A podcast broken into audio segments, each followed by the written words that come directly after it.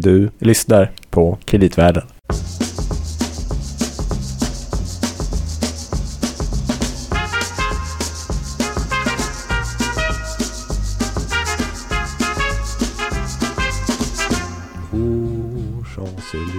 Nej men Louis, det räcker med den som vi precis hörde. Faktiskt. Tack. Tack. Tackar. Mm. Louis Landeman Gabriel Bergin. mm, inleder på sedvanligt eh, musikaliskt maner. Ja. Eh, Föga förvånande så är det Frankrike som är temat för dagens avsnitt av Kreditvärlden. Just det. Vi har ju pratat en hel del tidigare om politiska risker och då får man säga att de är fortfarande närvarande. Mm. Och vi har ju inte minst eh, val i de här sto- stora EU-länderna Frankrike och Tyskland här. Mm, under året. Ja, och Frankrike, ja vi pratade ju om det när vi var ute på den där kryssningen, kommer du ihåg? Det var väldigt Ja, trevligt var- för övrigt Gabriel. Ja, Det var men det känns som att det saknas då. Hade vi inte med oss någon följeslagare då eller? Hade vi? Jo, en fripassagerare. Ja, det, ja, det Hej, var det är jag. Ja, Roger, trevligt att du också kunde... Klättrat upp på Ja. relingen. Ja. Tack. Mm. Välkommen Lite tillbaka. déjà vu-känsla. Ja, som alltid när jag är med så ska vi prata om någonting som inte leder till något bra, eller? Eller till någonting, jag tänkte jag skulle säga. Nej. Ja. Det vet vi inte. Det vet vi inte. Nej. Okej. Eh, Roger Josefsson, chefekonom på Danske Bank. Hej. Hej. Och vi tänkte då följa upp tillsammans med dig, eh, prata vidare kring det här med Frankrike. Mm. När vi pratades vid senast, då var det den här personen, slog vi fast då, François Fillon, han skulle bli nästa. Han President. skulle bli nästa president, Ja. det var alla överens om. Mm. Det, det var säkert jag också. Men det kanske blir så, det vet vi ju inte i och för sig. Men det, enligt vissa mätningar så ligger han ju lite efter. Det ter sig mer och mer osannolikt. Just det. Mm.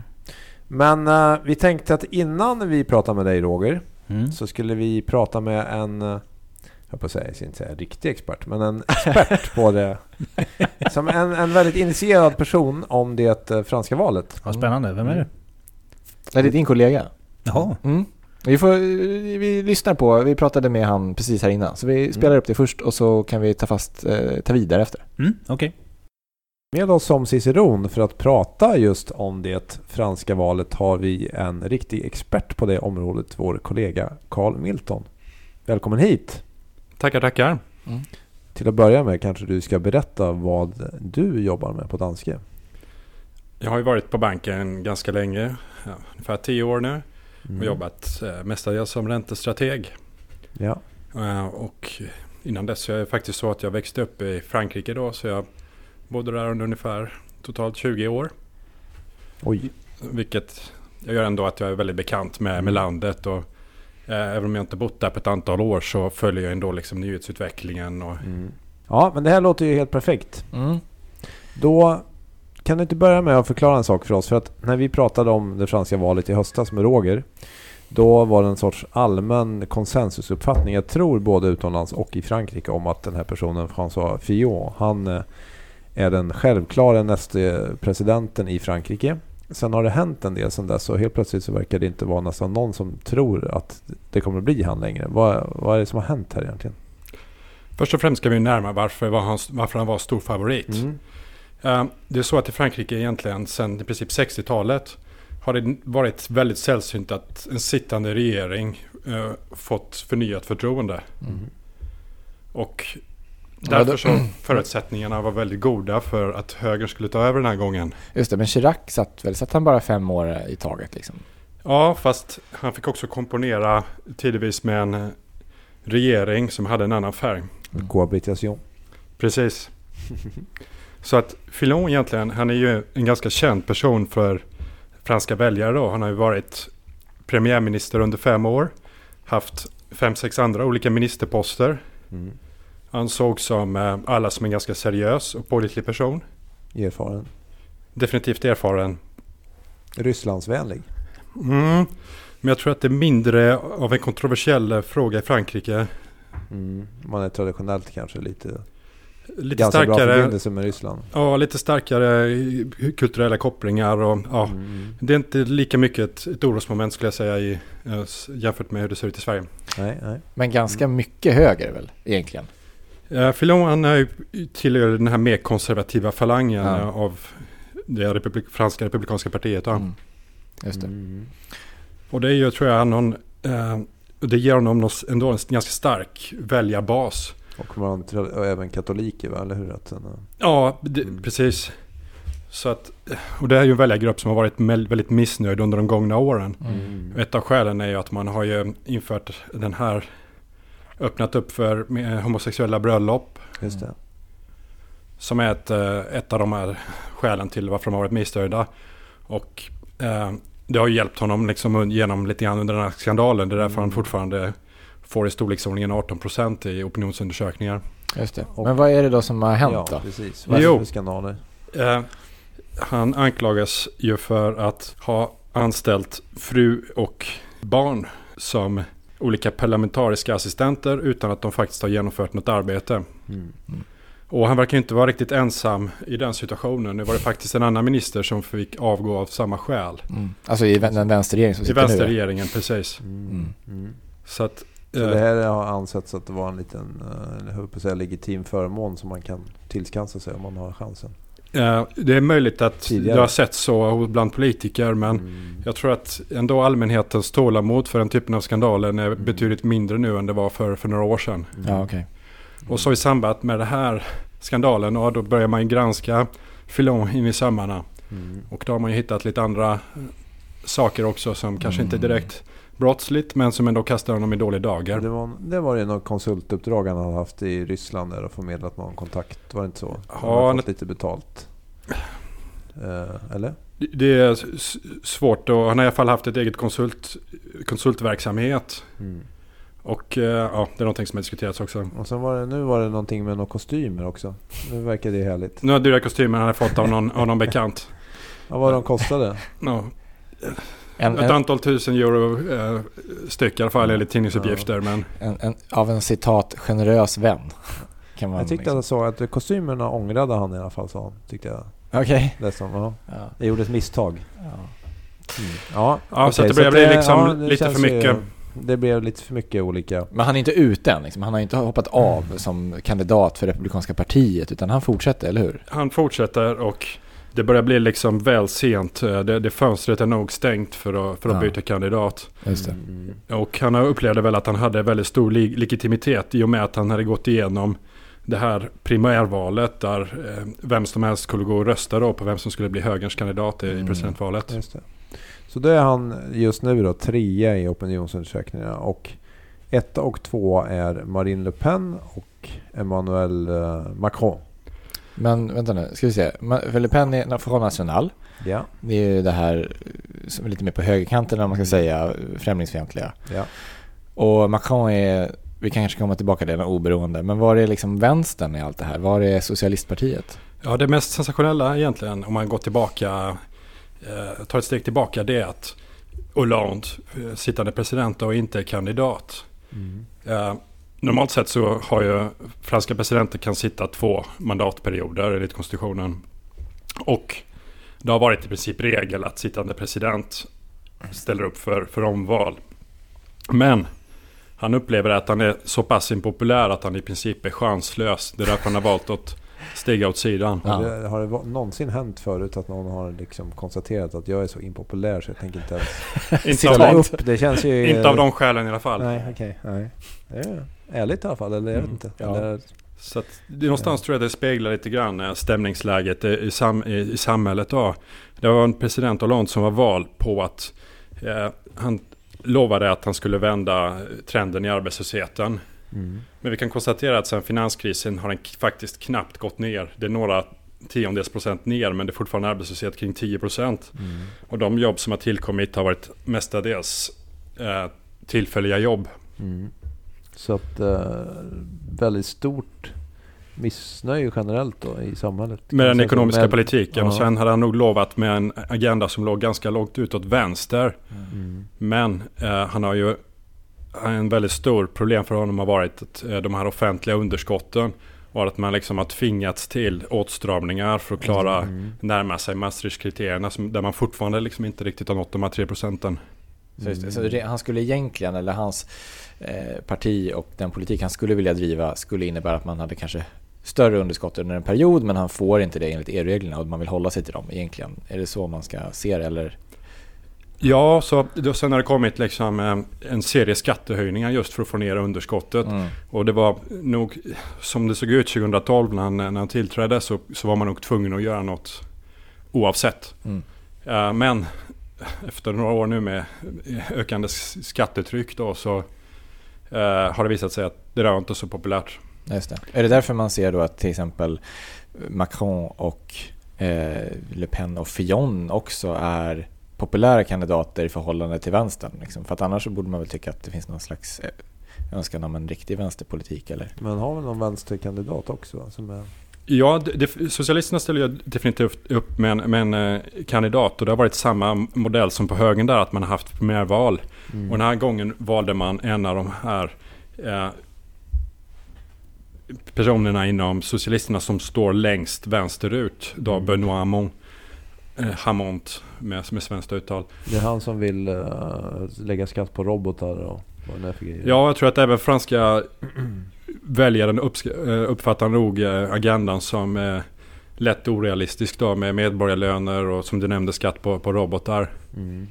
Vilket gör att man kanske inte har så jätte, jättehög trovärdighet. Ja, det. Och dessutom så splittras ju vänstern röster med en annan stark kandidat som ligger långt vänsterut. Mm. Mélenchon. Mhm, okej. Är han ännu längre vänsterut? eller? Ja, det, det är svårt att dra någon, någon gränsdragning då. Men Mm. han företräder ju det forna kommunistpartiet. Mhm, Just Okej, ja just det. Så att han samlar ju också drygt 10% av- av rösterna då. Mm. Vilket, ett tag så spekulerades det att om en av dessa två figurer skulle välja att dra sig ur. Ja, då kanske man skulle ha haft någon, någon chans att ta sig vidare till andra omgången. Mm. Men det verkar ju inte aktuellt än så länge. Mm. Men överst i opinionsundersökningen ligger ändå eh, Marine Le Pen. Betyder det att om hon får då, eh, som indikeras nu någonstans, vad är det, 25-30% av rösterna så blir hon president eller? Det är ju ett, två valomgångar. Mm. Två eh, kandidater som får flest röster går vidare och sen är det majoritetsval. Och det, I och med att det bara finns två kandidater så räcker liksom, man måste ha mer än 50% av de röstande. Mm. Och det här scenariot med Nationella fronten som går vidare till en andra valomgång har ju testats tidigare, 2002. Och då visade det sig att Nationella fronten hade knappt växte mellan de två valomgångarna. Mm. Och bara samlade ungefär 18% i Så andra de, har, valomgången. de har en stark kärntrupp men inte, det kommer bli svårt att få en majoritet. Precis, jag tror att det kommer bli en jätte, jätteutmaning. I mångt och mycket så är det fortfarande eh, ett parti som är starkt bland arbetarklassen men som har haft svårt att, att vinna förtroende bland, bland medelklassen. Mm. Och vi såg det för två år sedan så var det regionval då. Mm. Och där lyck- misslyckades eh, Nationella fronten från att vinna en enda region då trots att de hade stora profiler som Marine Le Pen själv som ställde upp. Mm. Så jag tror inte det är så sannolikt att det blir någon form av, som i USA med Trump, liksom att eh, Den, de kan mobilisera sina och de... En, en surprise. liksom. Jag tror att det blir svårt. Hon kommer få väldigt svårt mot en mainstream-kandidat. Mm. Men om vi pr- pratar lite kort om han mot alltså Emmanuel, Emmanuel Macron. Är han, eh, han är ju då oberoende, eller han ställer upp som oberoende men är väl egentligen eh, socialist i botten eller? Från början så att säga. Eller? Han har försökt prof- profilera sig som en reformistisk kandidat som ligger någonstans mellan vänstern och högern och som kan tänka sig att samarbeta med, med båda. Okej. Och om man ska ge honom någon politisk etikett så är nog liberal eller socialliberal Okej. det som ligger närmast Men hans. han var minister i denna socialistregering som har varit. Han var minister under en kort period och drev igenom eh, lite försiktiga liberaliseringar faktiskt. Okej. Eh, men som liksom lite grann vattnades ut under, under processens gång då. Och det han gjorde då det var att han försökte öppna upp vissa av de här stängda sektorerna i fransk ekonomi idag. Mhm. Eh, exempel, eh, tidigare så fick man inte ha några, eh, driva olika busslinjer mellan städer. För man inte skulle konkurrera med järnvägen, statliga. Mhm. Och det har man öppnat upp nu. Mm. okej, okej. Så han är, egentligen, han är egentligen en kontrast till den kandidat som vänstern själv nu plockar fram. Liksom. Han, Han har betydligt mer liberal Okej. prägel och därför tror jag att han har nog lättare att locka klassiska högerväljare. Han är väl, är inte han ex-banker? Alltså han han har bankbakgrund, har han inte det från början? Han har eh, faktiskt varit eh, investmentbanker under en period. Men alltså det är en ganska intressant situation. Så i princip någon av de här två kandidaterna kommer troligen att vinna. Men ingen av dem har egentligen då speciellt stort stöd i parlamentet. Så i, i Frankrike, det politiska systemet, finns det någon möj- har, kommer presidenten ha så mycket makt så att han kan göra speciellt mycket? Eller han behöver väl även ha några partier med sig i parlamentet? Eller? Presidenten har ju viss makt men för att kunna driva igenom någon, någon större politik så måste han, man också ha med sig nationalförsamlingen. Mm. Och ja, där är det nog värt att påminna hur, hur de valen går till. Det vill säga det är drygt en månad efter presidentvalet. Mm. Eh, så kommer hållas då val till nationalförsamlingen i 577 stycken enmansvalkretsar. Då. Mm.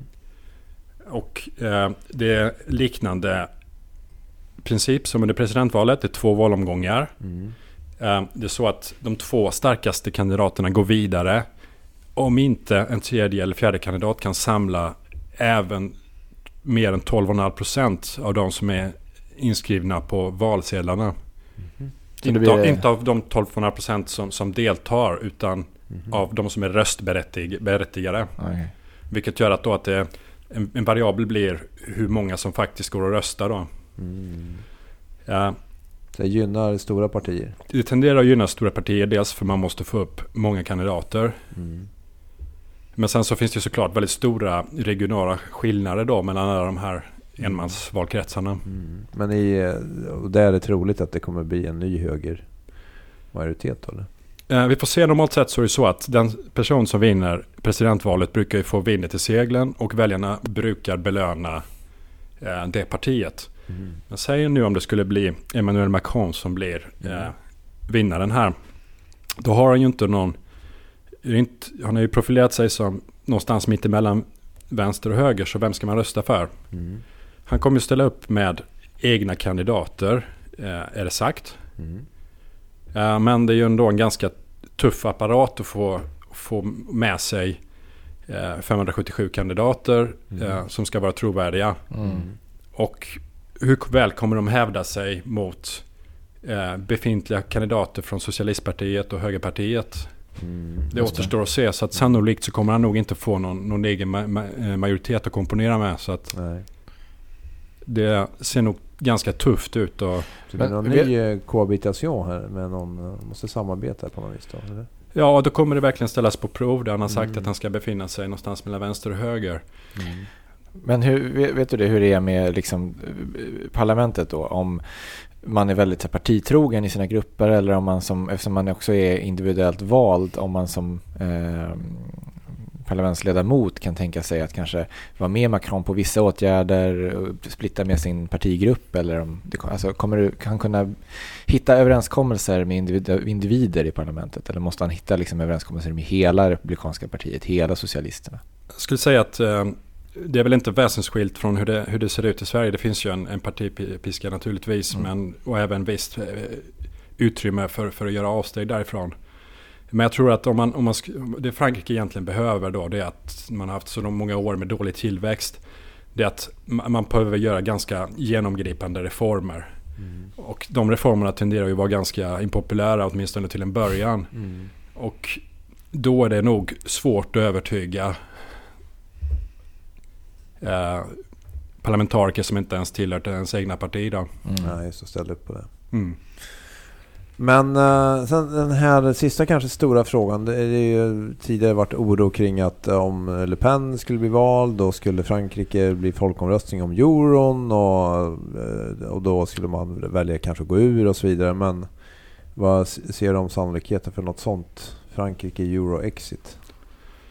Eh, jag tror att det är låg sannolikhet fortfarande. Mm. Men det är en sån dramatisk händelse. Så därför kan man liksom inte bortse från den risken. Okej. Men det kräver nog antagligen att dels nationella fronten klarar av att vinna presidentposten. Plus att de gör bra ifrån sig i parlamentsvalet. Och behöver nog ha mer än 20% av eh, platserna i parlamentet. Varför Det kan 20 vara- procent? Eller måste de inte ha majoritet tänker jag för det? Eller hur- jag tänker, Ja, det, enligt, enligt eh, vissa principer så räcker det där för att sammankalla en folkomröstning. Mhm, Okej. okej, så att de skulle kunna få upp frågan. Men sen blir också frågan, eh, är, är euron populär eller inte i Frankrike? Eller är liksom EU-medlemskapet populärt eller inte? Man har ju märkt att under under ett antal år att motståndet mot EU har ju ändå växt. Mm. Men jag tror att man är fortfarande långt från att ha någon majoritet emot det. Mm. Och när man väl förklarar för folk vilken dramatisk process det Mm. vore att gå ut ur euron Mm. så är det inte säkert att man kan samla någon majoritet. Men en folkomröstning i, i Frankrike det vore kan man säga ett rejält orosmoment för finansiella marknader. Ja, om det kommer så långt. Om det kommer så långt. Ja.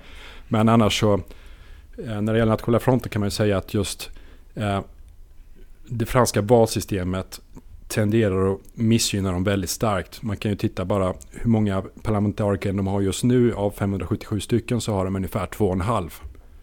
Men det var inte så mycket. Det är inte mycket för de har svårt att samla majoritet Mm. bakom sin agenda även lokalt. Mm. Och de kommer säkerligen kunna få lite mer platser den här gången men långt ifrån att samla någon majoritet. Ja, okej. Mm. Spännande. Vi får väl kanske anledning att återkomma och prata mer med dig efter Tackar, valet. tackar. Mm. Vi tackar dig så mycket för nu. Mm. Och så över till Roger får han direkt kommentera. Eh, ja, Roger. Ja. Vad har du att säga om detta då? Eh, eh, ja, det är ju svårt att lägga till eh, någonting när man, när man pratar med en riktig expert. Eh, men då får väl jag ta vid istället då. och, Du är expert på mycket andra saker. Nej, det vet jag inte. Men vi, man, det finns ju en del man kan säga om Frankrike i alla fall som är rätt intressant. Mm. Det finns ju en ekonomi någonstans i grunden också som ju kanske har lett fram till varför vi har de här typen av diskussioner. Men- Stäng, stagnerande ekonomi brukar man ofta säga, eller? Ja, Kalle var väl inne på det. Han pratade om att arbetslösheten inte har sjunkit alls senaste sen krisen. Till skillnad från i Spanien då till exempel, eller? Ja, Den har sjunkit lite grann om man ska vara. Den var ju ändå någonstans nära, nästan upp mot 11 procent när det var som allra, allra värst. Och nu är den Frankrike. 10 och... Ja, 9,8 eller Ja, sånt där. ja. Mm. Så, det, men det, så det har gått ner lite grann. Men det är klart att eh, de flesta som tittar på Frankrike, IMF, OECD och så vidare understryker just att ett av Frankrikes stora problem är att de har en väldigt hög eh, långsiktig arbetslöshet eller så kallad NAIDO eller jämviktsarbetslöshet. Och flera menar ju på att den ligger kanske någonstans kring 9,5 procent och det är ju oerhört högt förstås. Vilket betyder att man inte kommer komma ner under de siffror vi ser nu om man inte har en extremt kraftig konjunkturuppgång till exempel. Då. Nej, och det var ju lite grann tror jag bettet som eh, socialisterna med, med Hollande i spetsen gjorde var väl liksom att nej, men nu får vi en så kraftig konjunkturuppgång så han tänkte nog rida lite grann på vågen och bli folkets hjälte den vägen. Nu gick ju inte det där så där jättebra tack vare att eh, just att man stötte emot den här finansiella krisen och dess lång, eller mer ska vi säga, långtgående och kvardröjande effekter på fransk ekonomi. Då. Mm. Visst är det så att, man, att det är väldigt hög eh, ungdomsarbetslöshet också? Ja, eh, ungdomsarbetslösheten är ju eh, ohyggligt hög i Frankrike. Eh, och, och ja, det är ju apropå eh, det vi pratade med Kalle om, men Mm. jag noterade att Le Pens stöd är ju faktiskt som störst i den gruppen 18 till 24-åringar. Mm. Vilket är lite, jag kanske hade trott att det var mer lite äldre folk. Ja, tittar man på Trump och Brexit så är det ju Ja, så. precis. Men uppenbarligen är det här en helt annan situation. Det måste ju vara en enorm frustration då, tänker jag, bland ungdomar. Ja, jag, jag tänkte säga, nu kan man, skär man det ju väldigt sällan så i opinionsundersökningar. Men hade man skurit det längs någon sån här frustrerad axel så tror jag det hade kanske varit en ännu Mm. mer, mest tydliga liksom. Så jag, det är klart att det- hon har väldigt högt väljarstöd bland de här eh, ofta då arbetslösa ungdomarna. Men du ser ju också många äldre i landsbygd eller före detta industrisamhällen där hon också har förhållandevis högt. Mm. Så det, Både jag, tror att, det, ja, jag tror att det, vad, vad vi ser är väl det här som vi alltid har sett i Frankrike, nämligen en väldigt stor skillnad mellan så kallade insiders, de som är inne i arbetsmarknaden och har jobb och så vidare, och så kallade outsiders. Då. Och det här är ju ett av Frankrikes eviga problem. Eh, de har ju otroligt eh, eh, sträng arbetsmarknadslagstiftning och Tittar man på olika uppgifter så är de väl bland de länder som är absolut värst i världen. eh, Helt enkelt när det gäller att... att eh, om, om, Men för att hålla, hålla fast i någonting eller Mm. hänga upp sig på någonting. Ja. Man pratar ju ofta i Sverige om att vi har en väldigt kraftig insider-outsider problematik och inte, inte minst liksom, i 90-talet så pratade man om det. Mm. Assar Lindbeck och sådana där. Vad är skillnaden mot Frankrike? Ja, ett av de stora det är att i Frankrike har man ju liksom ingen, ingen arbetsmarknad ens för temporära jobb och du har också väldigt svårt att ha den här typen av eh, eh, Nisse på Manpower, vad är de heter alla de här eh, vad heter de Bemanningsföretagen. Bemanningsföretag, förlåt. Bemanningsföretagen ja. Eh, det har man ju inte heller, i, eller använder och kan inte använda i speciellt hög utsträckning. Så, så det finns liksom ingen väg in på arbetsmarknaden och det är ju ett jätteproblem. Och som sagt var, sen att göra sig av med folk tar otroligt lång tid och så vidare. Nu ska man ju faktiskt säga också att det har skett en del förbättringar. Bland annat Macron som, som ni har pratat om eh, har ju faktiskt eh, satt sitt namn på en del lagstiftning som ja, har gjort det. Mm, just det, för det är intressant. För apropå det här med att Hollande då, man säger att han inte är så populär och så vidare. Men de facto så har de ju, som du säger, de har genomfört vissa reformer. Mm. Men samtidigt är det ju så att det, har, det stötte på enormt hårt motstånd. Så att väldigt mycket lyckades man ju inte genomföra. Nej. Så, säger man att han är någon sorts syndabock. Men det är ju också varje gång någon försöker göra någonting så stöter det på patrull, patrull och ja. demonstrationer och vad det är för grejer. Så det verkar väldigt svårt att ändra någonting så att säga.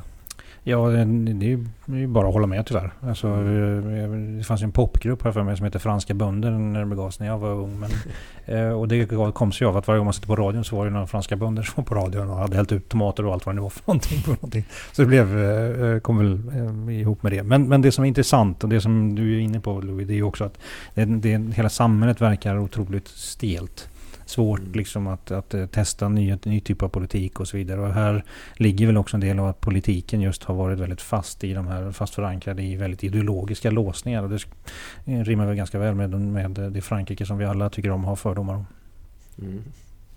Så vad är vägen framåt nu då? För att om man är optimistisk skulle mm. man tro då att Eh, om Macron blir vald till exempel att det skulle bli kunna bana väg för någon sorts eh, reformiver. Fast sen pratade Kalle om att det kommer bli svårt för han kommer inte att få någon par, ja, parlamentariskt stöd. Han har svårt att ha en konsensus så då är det kanske i alla fall blockerat. Mm. Eh, det, vill man vara optimistisk så kan man ju säga att det som man samtidigt kan säga det är att om Macron och hans parti om marschen då får någon form av representation så kan man ju se att om man nu är någon form av mittensocialist och någon form av mittenhöger så är det klart att man skulle faktiskt kunna säga att det är skönt att ha någon att skylla på. Att man behöver ju nu genomföra en massa reformer så kanske man kan få med sig tillräckligt många av de här två eh, sidorna helt enkelt för att då få igenom en del reformer. Och Macron har ju varit rätt tydlig och som sagt en del av reformerna som han har sitt namn på de har ju faktiskt varit ganska bra. Man har avreglerat produktmarknaderna, man har avreglerat arbetsmarknaden och så vidare. Så det, mm. Jag tror att det finns några uppskattningar på mm. någonstans kring en 3-4 tiondelar till på potentiell arbetslöshet bara tack vare den här typen av åtgärder som mm. bland annat Macron då har gjort eh, tidigare. Så, så jag tror inte att hoppet på något sätt är ute för Frankrike men det krävs ju att Macron är, visar sig dessutom vara en otroligt duktig allians och koalitionsbildare. Och det, mm. det, kan ju vara lite svårt att säga, för det här är ju ett land som det har varit otro, otroligt svårt att genomföra den här typen av avliberaliseringar. Eh, avregleringar som avregleringar, förlåt. Som, som krävs för att få Frankrike på fötter igen. Mm. Just det. Men jag är inte klar än. Du har ju skuldkvoten, känsligheten i statsfinanserna. Det finns hur mycket som helst att prata om Frankrike. Frankrike behöver förändras. Det är mitt budskap nu innan vi blåser i missluren. Vänta, det där vill jag höra mer om. Skuldkvoten. Det, för, för ett tag lät det nästan som att du var ett alternativ till Macron, alldeles så många kandidater. Du tänkte att jag slänger in min hatt. min också, precis. Jag säger skuldkvoten i kreditvärlden. Då, då vet man att det händer någonting. Ja, det var lite soundbite. Jo, nej men alltså skuldkvoten är ju nästan 100% i Frankrike. Mm. Eh, och, och när man det är lite obagligt. Ja, det är väldigt obagligt. Det enda fördelen med den här skuldkvoten... Har de någonsin haft ett budgetöverskott? Nej, jag tror senaste gången om jag nu inte missminner mig så var det på 70-talet någon gång. Så det är ett tag sedan. Det måste ha varit av misstag då. Antagligen. Eh, men det som, det som, återigen, den enda, positiva delen med deras skuld är för att de har ganska lång duration. Det vill säga att det är långa löptider i deras statsskuld. Men i övrigt så ser den väldigt, väldigt känslig ut. Och dessutom så har den en ofinansierad pensionsskuld som är någonstans 300% av BNP eller något liknande. Så det, det finns... 300% av BNP?